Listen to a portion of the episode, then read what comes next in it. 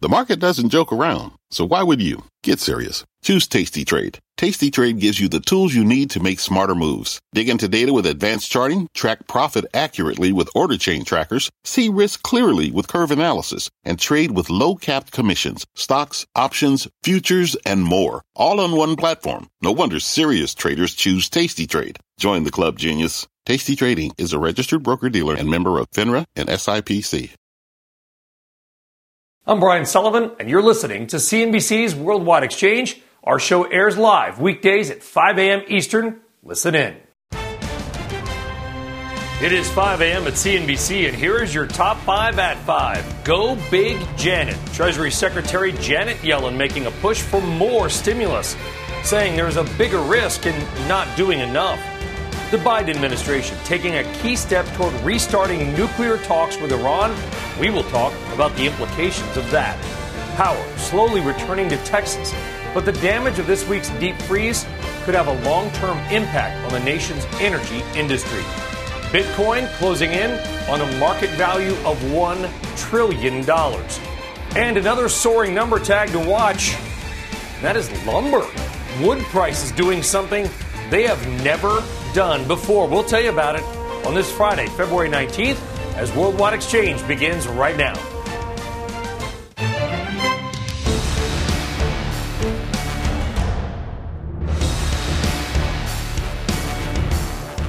Well, good Friday morning, good afternoon, or good evening, and welcome from wherever in the world that you may be watching. I am Brian Sullivan. Thank you for joining us on this Friday. Here's how your money in the global markets are setting up their day. Dow futures they are slightly higher right now. Not going to make too much of it again at this hour. Thin trading, yada, yada, yada, you know.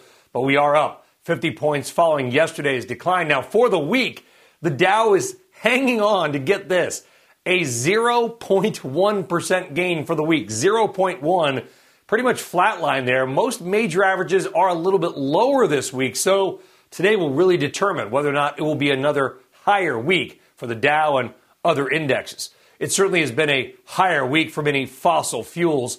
Natural gas up nearly 6% since Monday, and that's just, of course, the NYMEX traded price. Other prices a lot higher. And oil hovering right around $60 a barrel, a little bit below that right now at 59.38. And by the way, watch your local gasoline prices.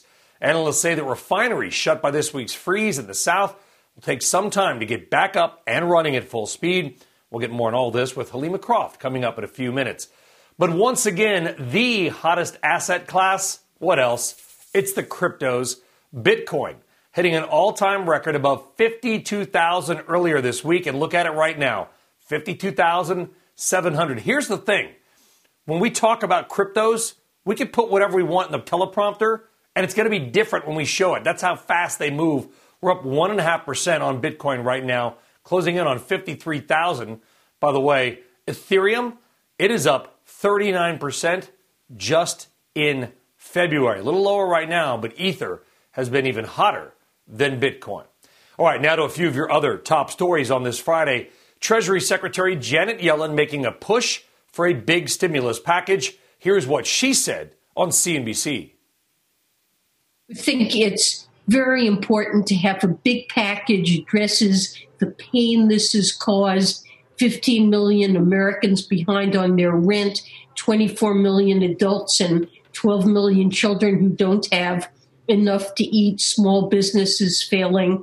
Um, I, you know, I think the price of doing too little is um, much higher than the price of doing something big. I, we think that the benefits will far outweigh the costs in the longer run. The other big story out of Washington yesterday's House Financial Services Committee hearing on the trading frenzy surrounding GameStop and other stocks with heavy short interest. Robinhood CEO Vlad Tenev spoke about his firm's role, while Citadel CEO Ken Griffin defended a controversial Wall Street practice known as payment for order flow. We don't consider that gamification. We know that investing is serious, and we're investing in all of the educational tools and customer support to help people on their investing journey. The idea that I use social media to promote GameStop stock to unwitting investors and influence the market is preposterous. We simply play by the rules of the road. Payment for order flow has been expressly approved by the SEC. It is a customary practice within the industry. The GameStop situation is proof that the retail investors are revolutionizing the market. Um, but they exploited an opportunity, you know, uh, around short interest and, and the way that was approached. And I think, you know, us at Melvin will adapt, and I think the whole industry will have to adapt. Now we will have much more on the hearing later on this hour, and at 8:40 a.m. Eastern, do not miss a CNBC exclusive with Citadel CEO Ken Griffin. All right, now to some of the other macro stories out there and your markets. There really seems to be one big question surrounding the red hot U.S. stock market. Has the reopen recovery already been fully priced into equities or maybe overpriced it? Joining us now is Medley Global Advisors Managing Director of Global Macro Strategy, Ben Emons. Ben, it's a very simple question. Has the market, we're all excited about the spring and summer, has the market gotten ahead of itself? Morning, Brian. I actually don't think they, that the market has, because if you if you look at that reopening trade that we've been talking about in the past year, there's still a part of the economy that's shut off, right? So, for example, you, I think you put it out recently yourself on, on, uh, on social media. You're going to go to a uh, in-person live event, right? There are companies that are, are listed that are, are about live events, and you know we know that we can't do that right now. But the reopening is is I think going to happen fully in the sense that as the vaccination completely roll out, businesses like live events and entertainment will really see a revival. So I think that part has not been priced in. Of course, the big index is, is up uh, quite a bit, and it's a lot about technology and stay at home. Maybe there, there's some leveling off now. You can see that in, in those major indices. As interest rates are going to rise, that's going to maybe put a bit damper on the big index. But in the reopening, there's a lot of opportunity still left. Yeah, and where are those opportunities, Ben? And we got some good news, by the way, on vaccine supplies. I posted it to my Twitter account last night at Sully CNBC that maybe we're going to see this huge surge in vaccinations coming, which is, fingers crossed, sort of good news for everybody here and around the world. But are you looking at cruise lines? Are you looking at uh, a stadium, Madison Square Garden, wrestling? Is it the stuff where you're literally jammed on top of each other? Is that what you're talking about? Is the maybe the last to come back? Yeah, exactly. That's exactly the last that has to come back still.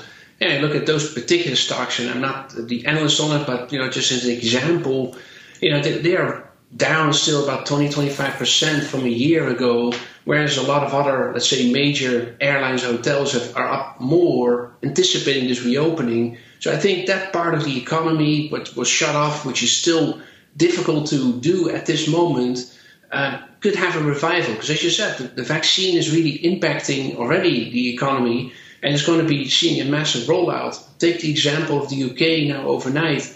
The services PMI came out hugely strong, and the UK has made a huge advancement in, in, the, in the role of its vaccine. So you can see there how that impacts that side of the economy quickly, same as in Israel. So I think in the United States, the same thing. And what's then left? Well, yeah, anything that we couldn't do for a year, will probably have a lot of opportunities. So the names that you mentioned will have upside from here.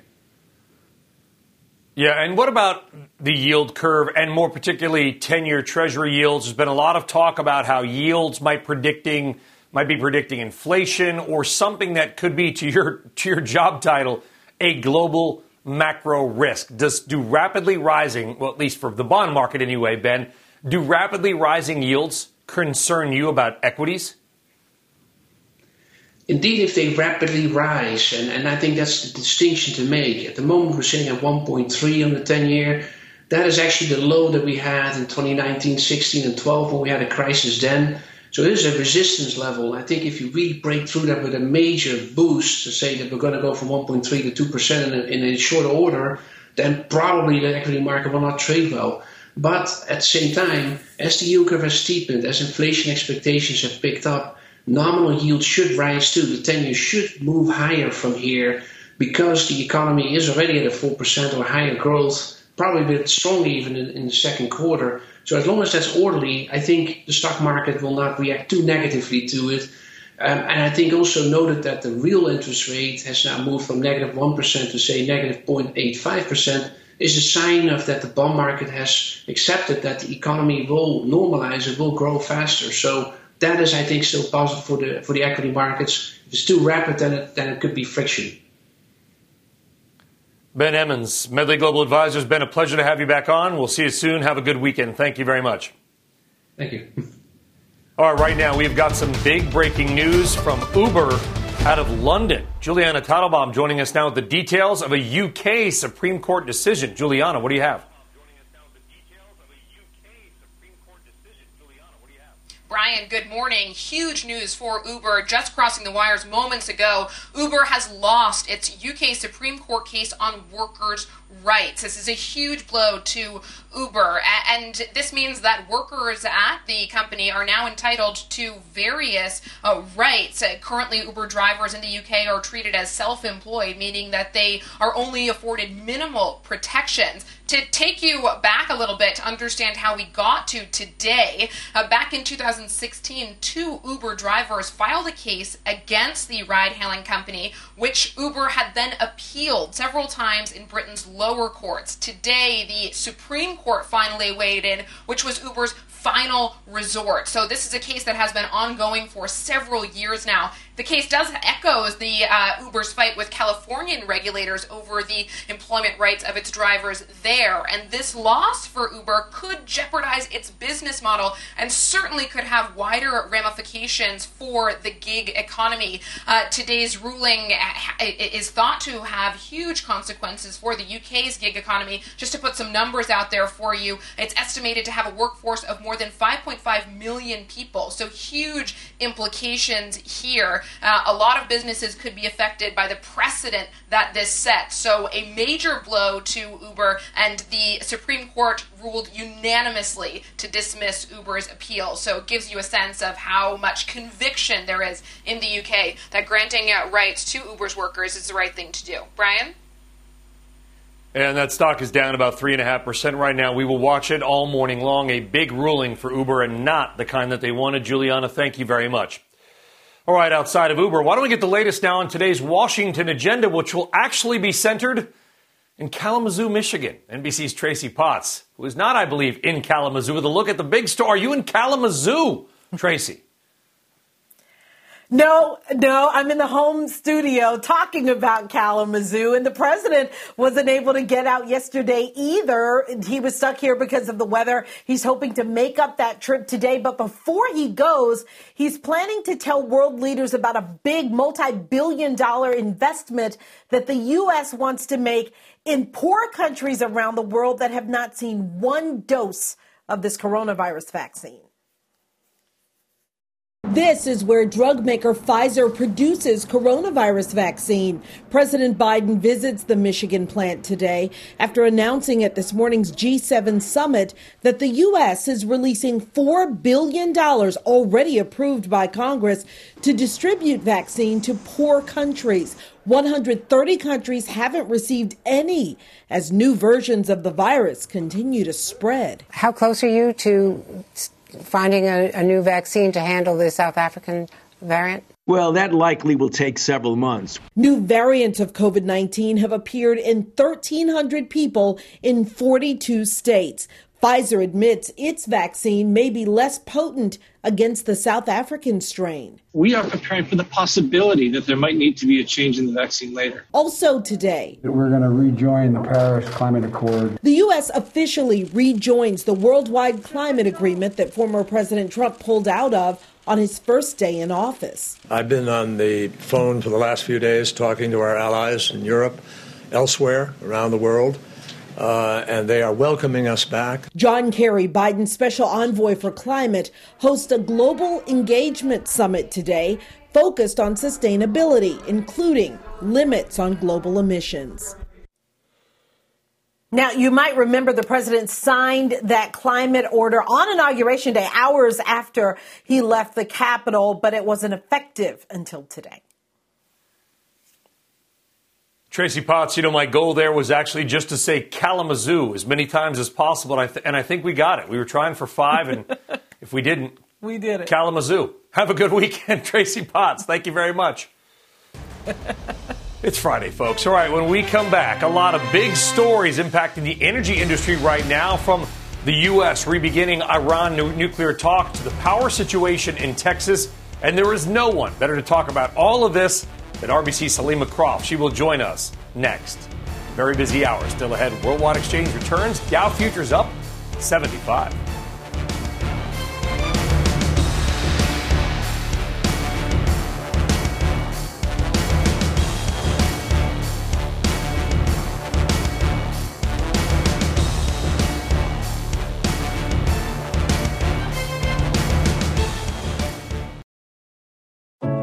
What does it mean to be rich?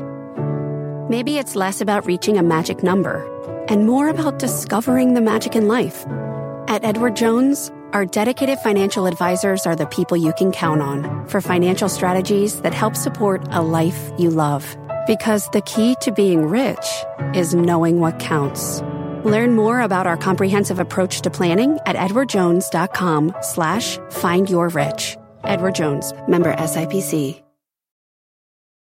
This podcast is supported by FedEx. Dear small and medium businesses, no one wants happy customers more than you do.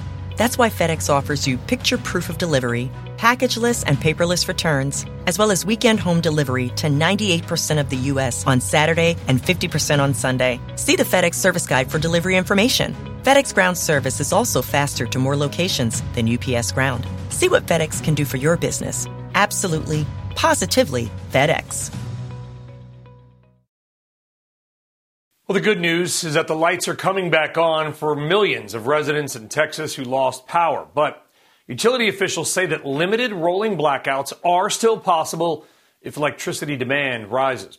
All this as natural gas production across Texas dropped about 30%, which is making it hard for power companies to find the gas they need to run their power plants, at least at prices perhaps they or their consumers can afford. And that is not all that is going on in energy.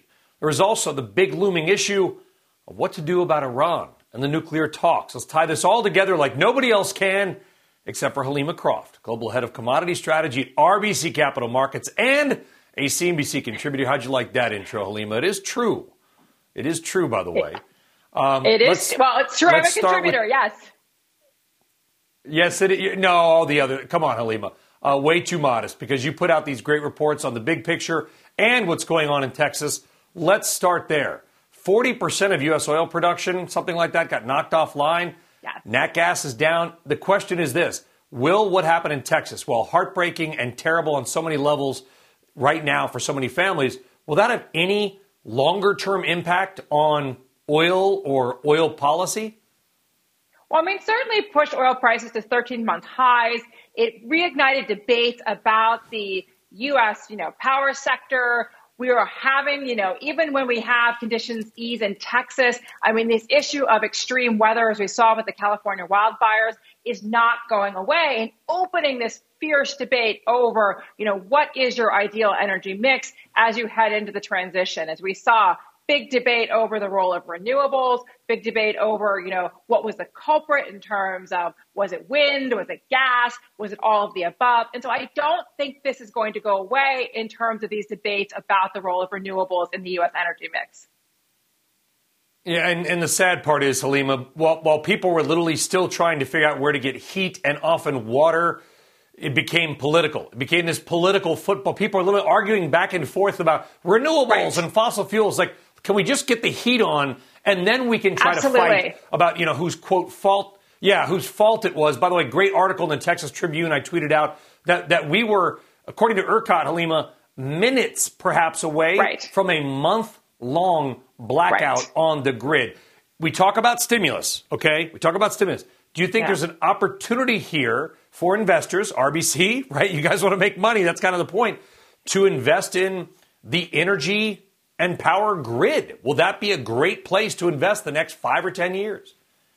Well, I mean, I think this is going to be, I mean, you look at the Biden energy plan, I mean, it's a huge focus on, you know, pushing investment into renewables, into wind, into solar. This is actually somewhere where we thought there was sort of bipartisan support because look where these wind farms are. So I think what's going to be very interesting as we go into congressional action on the Biden energy plan, you know, does this impact in any way the effort to provide those tax breaks to wind and solar? Again, something that we thought was very, very bipartisan.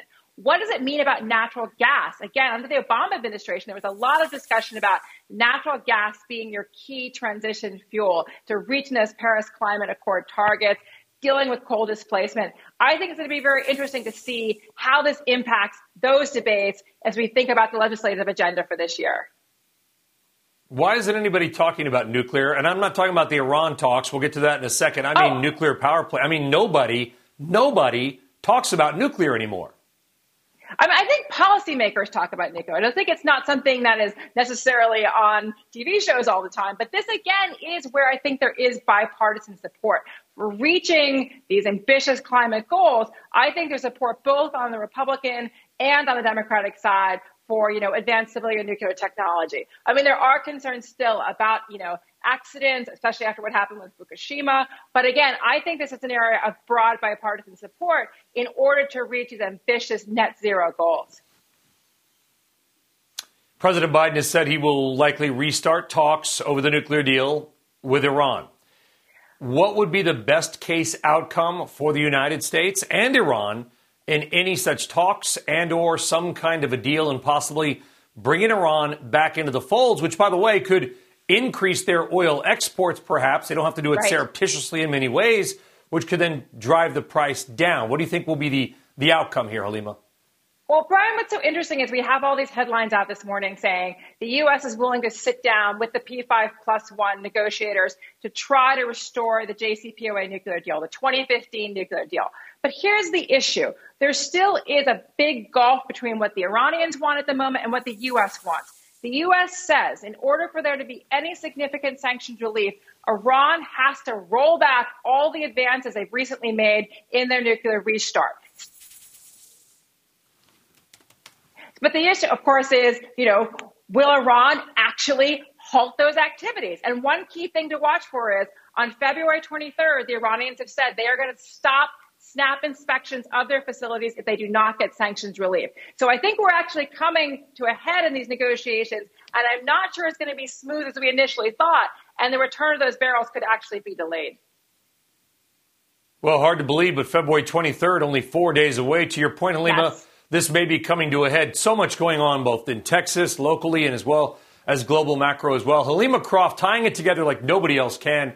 Helima, have a great day, a good weekend, and we look forward to talking to you again soon. Thank you. Thank you. All right, on deck. Your morning RBI is about how money may actually grow on trees and why it's bad news if you want to build a deck or do a home renovation project this summer. And of course, this month is Black History Month. And so we are honoring some of our CNBC contributors and friends. Here is Courtney Gibson with her take on closing the racial wealth gap.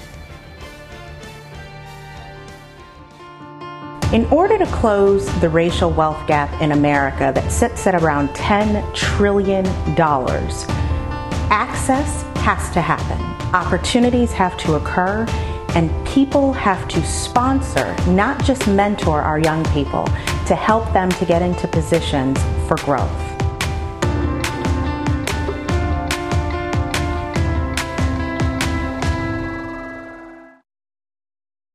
This podcast is supported by FedEx. Dear small and medium businesses, no one wants happy customers more than you do. That's why FedEx offers you picture proof of delivery, packageless and paperless returns, as well as weekend home delivery to 98% of the U.S. on Saturday and 50% on Sunday. See the FedEx service guide for delivery information. FedEx Ground service is also faster to more locations than UPS Ground. See what FedEx can do for your business. Absolutely, positively FedEx. Welcome back. I'm Phillip Mena in New York. As many Texans struggle to keep warm, one of their senators is taking a lot of heat over his travel plans. Ted Cruz was caught on camera boarding a plane to Cancun, Mexico. Making the optics worse, a source familiar with Cruz's travel arrangements tells NBC News that the senator was originally scheduled to return on Saturday, but he rebooked his flight after the controversy erupted. A trip to paradise landed one couple in the slammer. Two tourists are accused of bribing a Honolulu airport screener to bypass quarantine rules. John Trail White and Nadia Bailey allegedly offered the employee $3,000 to pass through without having to quarantine. Well, it didn't work. The employee notified authorities, and both were arrested on suspicion of bribery. They were released and sent back home to Louisiana. And NASA's Perseverance Mars rover landed safely on the red planet late yesterday. On board a four pound mini helicopter and a microphone so we can hear what Mars sounds like. The rover is heading to Jezero Crater, which was a massive lake billions of years ago. Perseverance will drill into rock and soil, searching for evidence of ancient microbial life. The samples will likely return to Earth in 10 years. Keep it right here. More Worldwide Exchange after the break.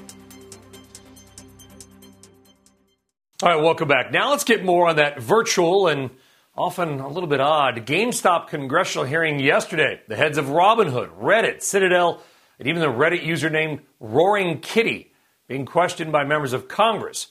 Many answers seemed scripted. Some of the questions were, well, a little bit out there. Did we learn anything at all? We're joined by Jimmy Pethokoukis, American Enterprise Institute economic policy analyst, CNBC contributor, and Caleb Silver, editor in chief at Investopedia. And, uh, you know, Caleb, I'll begin with you because you and I worked in TV together a long time ago. And as a TV guy, were you watching this and thinking, first, we got to get back in person, right? Because they, they, would ask a question, and I felt like they were, you know, the, the Redditors or Ken Griffin were like looking up at something being written for them. What did you make of the actual proceeding itself?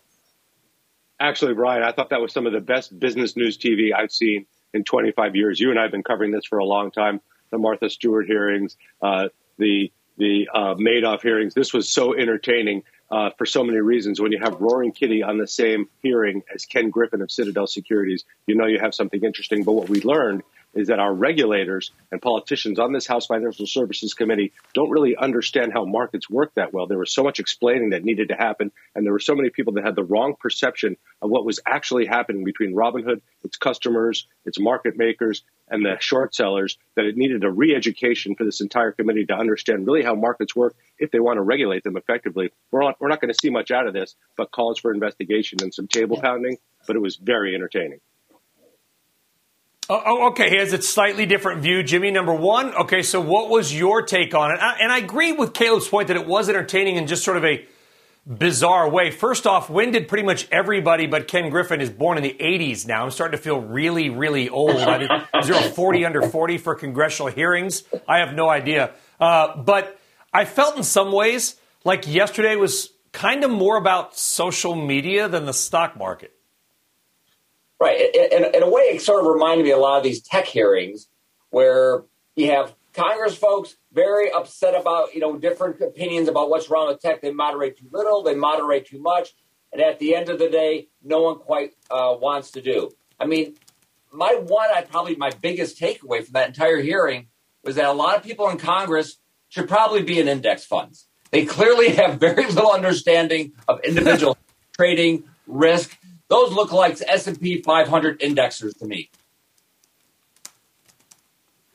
Yeah, I mean, uh, Caleb, to that point, and you, listen, th- this is a rather, I'm not going to knock Congress for once, I guess, because this is a rather obscure corner of the market. What we're talking about here involves people named, you know, DFV and, and Roaring Kitty, same guy, by the way, and sort of these odd things, but they're talking about anonymity on the, you know, on message boards, and there was a lot of questions that kind of veered – in that direction. Ultimately, whether it's markets or social media, or I'll just call it media because that's what it is now, do you think any new regulation gets done?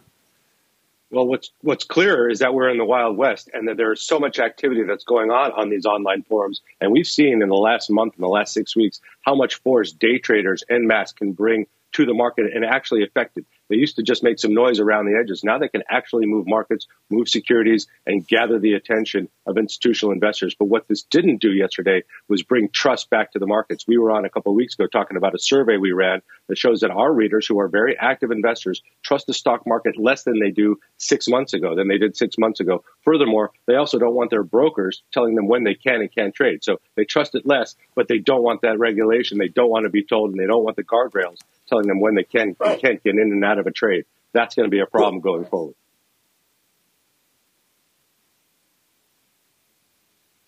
Yeah, you know, Jimmy, I felt like also one of the questions, and I don't want to get too wonky, especially at this hour of the morning. a lot of our audience may not know. If we have an analyst on a stock, and we're going to have one on after the break, by the way, they have to, we have to get reams of compliance. That do you own this? Do your, does your aunt own this stock? They have you know pages and exams, you know, where you can go on a message board and say buy this, and here's my take. By the way, nothing new. It's been going on for a long time. Do you think there are fiduciary responsibilities to some of the more heavily followed people on the internet? Well, I'm not going to have average people who go on the internet having to start list what stocks they own. That seems like an amazing invasion of their of their privacy. But I think, listen, people are not idiots. Uh, the Wall Street bets people knew they were taking a big gamble. They're taking it for kind of a, a strange purpose, and they they pretty much got what they what they paid for. They they they sent these stocks on a wild ride. They caused a big fuss in the markets. Uh, people were aware of that. Uh, and I think that you're aware if someone's just on, on, a message board talking about a stock, they may own that stock. Listen, I understand Congress gets very upset at things like this, but people are not idiots. We have human agency. That's a good think, think tank phrase. Uh, they knew what they were getting into. Congress may not have understood, but people did. And just because there's a problem, maybe, and just because some people lost money, doesn't mean we need regulations. And I don't think anybody watching the hearing had a lot of confidence that those folks were going to put in good regulations that would help people without also making it harder to be involved in the market. Uh, fair points. Markets are going to market, and this has been going on for a long time, and maybe we should not be surprised. Jimmy Pethokoukis, Caleb Silver, a great debate, guys, and we appreciate your time. Thank you very much. Have a good weekend, gentlemen. You. Now, back by popular demand, and speaking, by the way, of markets and insiders, your weekly insider buying segment is back, breaking down the five companies seeing the most buying by their corporate insiders during this week. All the data coming courtesy of insiderscore.com. And remember, on a macro level, most of these stocks have been outperforming the broader market the last couple of months. So listen up. All right, here you go. You ready? Counting you down five to one. Company five, CVS Health, a board member who is also the former CEO of Becton Dickinson, by the way, picking up 216,000 worth of CVS. The fourth most insider buying this week, Everest Reinsurance. Board member buying 244,000 there of that beaten up stock. It's down like 35% in a year. Stock number three, cosmetics company Coty. Multiple buyers coming in last week, snapping up 940,000 worth of that. That stock, by the way, the one that is down 37% in a year. Stock number two, Fiserv. Chairman Dennis O'Leary, not Dennis Leary, the comedian, buying $1 million worth of FISV. And take note, Insider Score says this is only O'Leary's second buy since two weeks before the market bottomed after the financial crisis in 2009. Second buy in 12 years and some darn good timing back then. But the company with the most insider buying this week is KKR, a director buying 1.25 million of the private equity firm and like the one before him, he's made a few well timed buys in the past, so watch that name. There you go. The five most insider buys CVS, Everest Re, Coty, Fiserv, and KKR. We're going to try, try to do this every week. All right, coming up, there are conflicting headlines on the vaccines and some of the new virus strains. So, what is the real story? Do they work? A top analyst will answer that and more on the vaccine rollout next.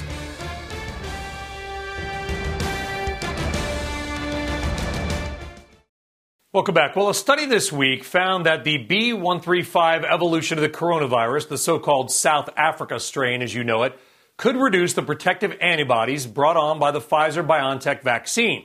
Now, that study led to a lot of scary headlines, some of which suggesting effectively that the vaccine does not work against that strain. But is that really the case? Let's get some clarity on this and the so called variants and vaccines and bring in Jeffrey Porges, senior biotech analyst at SVB Leerink. And Jeffrey, I appreciate it. Read your report with great interest, and I appreciate you coming on. And, and certainly, I am no doctor, no scientist, but reading through your report, it seemed to me some of the, with all due respect to the media, some of the headlines may have been a bit off. Tell us what you think the actual findings really were. Yeah, look, this is very complicated, Brian. The, um, the, the, the fact is that there was about a 60% reduction in the immunizing or protective activity um, of, of the uh, people who've been immunized with the BioNTech vaccine against the B351 or 1351 South African variant. So it's about a two thirds reduction. But that doesn't mean that there's no immunity. You know, it's possible that up to a third of people don't have good protection, but two thirds do have good protection.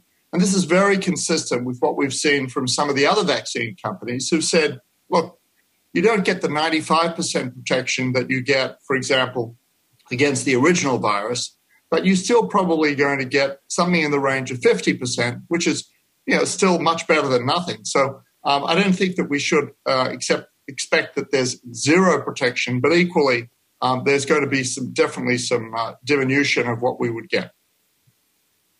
Yeah, and, and uh, again, if uh, please, if I'm wrong about anything, Jeffrey, because this is very complicated stuff, and I and I'm trying to learn it for the last few months. And as I understand, for first off, I think general vaccine, the flu vaccine is 59 percent effective overall. So people expect vaccines to be 100 percent effective. That's that's not the case. Maybe with the exception of you know smallpox, but otherwise they're not. Correct? I mean, you're not going to get more than 60 to 80 percent, pretty much on most vaccines anyway. And, and I guess the study, which is very small, did not measure any of that natural T cell response that may actually make it a little yeah. a little better. No, that's absolutely correct. So, uh, look, there's a very wide range of protection conferred from, conferred by vaccines. Uh, as you point out, flu vaccines, depending upon the year, can be something between 60 and 70 percent protective. Other vaccines that we have, for example, measles vaccine, might be as high as 90 to 95 percent protective. Um, so, you know, the, as you will recall, the FDA sort of put a line in the sand and said 60% is what we need to see um, to approve a vaccine. And I think that that's a, a, a, pretty widely accepted standard. Now, as you, you also point out, there are a number of ways that the body protects us uh, against future exposure to a virus or a bacteria or anything. It's not just down to antibodies. We have a whole other side of the immune system called the cell mediated immunity, which is T cells. And and they respond very effectively, but they respond more slowly. So one of the things that could easily play out is that we retain cell mediated, immunity, uh, specifically from the T cells, but that that takes longer. So we get protection against severe disease, but we don't mm-hmm. get the protection against infection. So uh, as you point out, this experiment did not look at any aspect of, of T cells. It didn't really look at functional immunity. All it looked at was the antibody titers in the plasma of the individuals who'd been vaccinated and whether you could dilute that plasma and still suppress the, the replication of the virus in a cell culture system. So it's a very isolated experiment.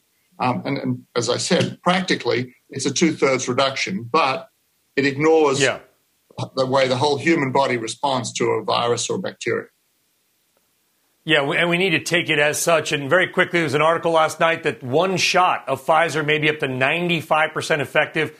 That came out of a study, I believe, in Israel. The bottom line is this we should be bullish on that Pfizer BioNTech vaccine against uh, a number of variants, or at least partially so?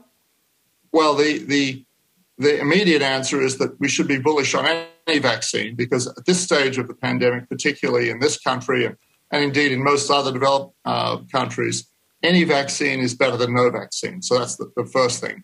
Um, secondly, in terms of the mRNA, particularly in the Pfizer BioNTech vaccine specifically, um, it's very effective now against most of the circulating viruses. It retains some effectiveness against these variants, such as the South Africa variant, the Brazilian variant.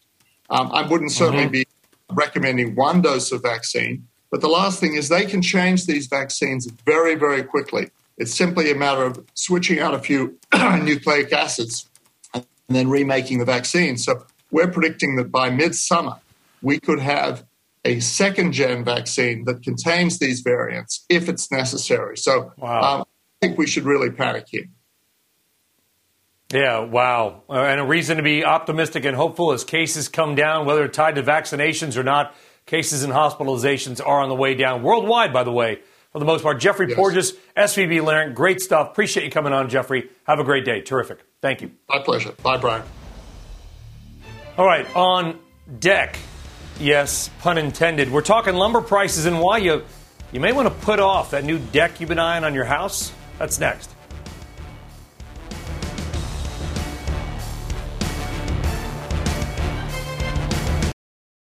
Time now for your morning RBI. And would you believe that lumber prices are on fire? I'm sorry, okay? The May contract for lumber blasting over a thousand bucks per 1,000 board foot on Thursday, something we've never talked about, I don't think ever. Not only is this a new record, but it's more than double just a few months ago. The CME contract up 63% in 90 days. What's even more amazing about this price run is that it kind of shouldn't be happening. Canadian wood tariffs have come down, so there's more imported competition. And the weather in the South in particular has made logging easier. Either way, lumber, it's been solid. The only com- commodity to come close to the price gain is actually steel, up nearly as much.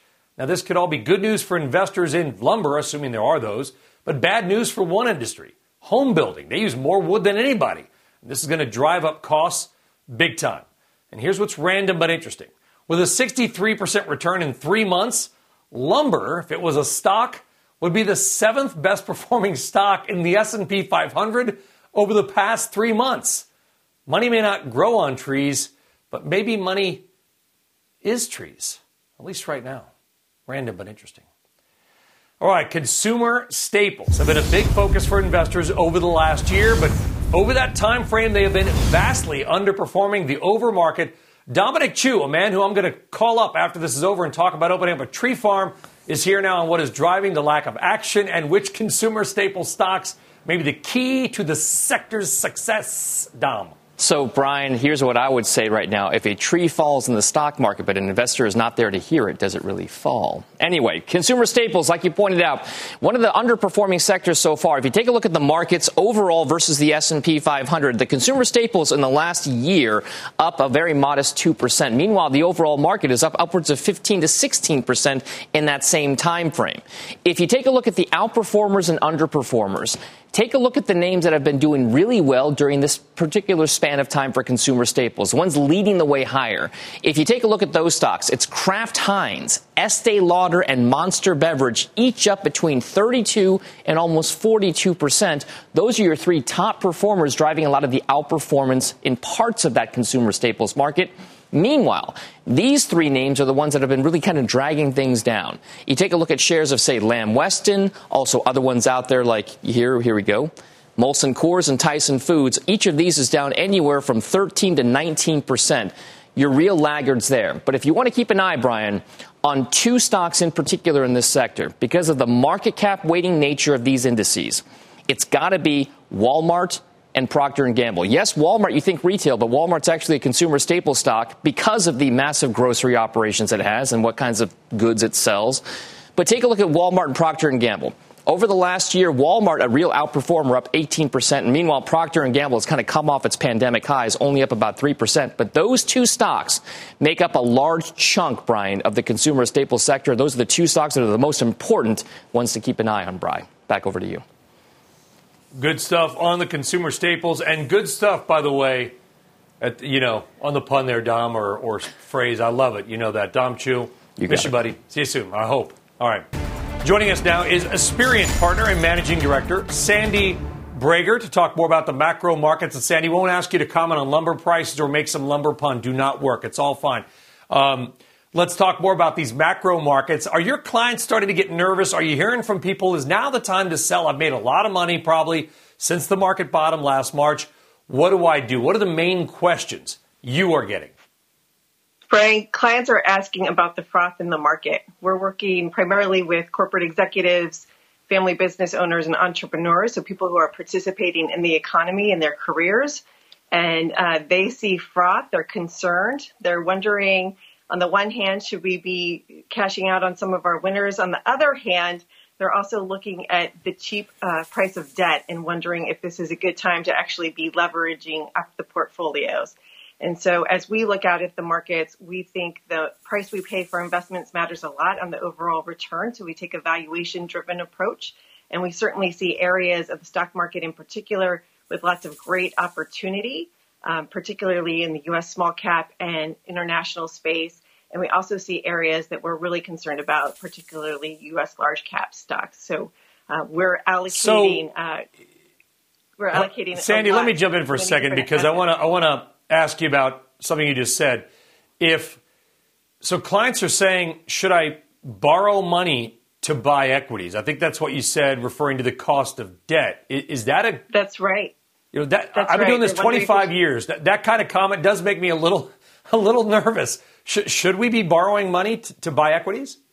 We think that's a great a great opportunity at some times, um, especially when the cost of debt is so low like it is today. You know, it's really easy to borrow against the equity of your home or against the value of your uh, stock portfolio.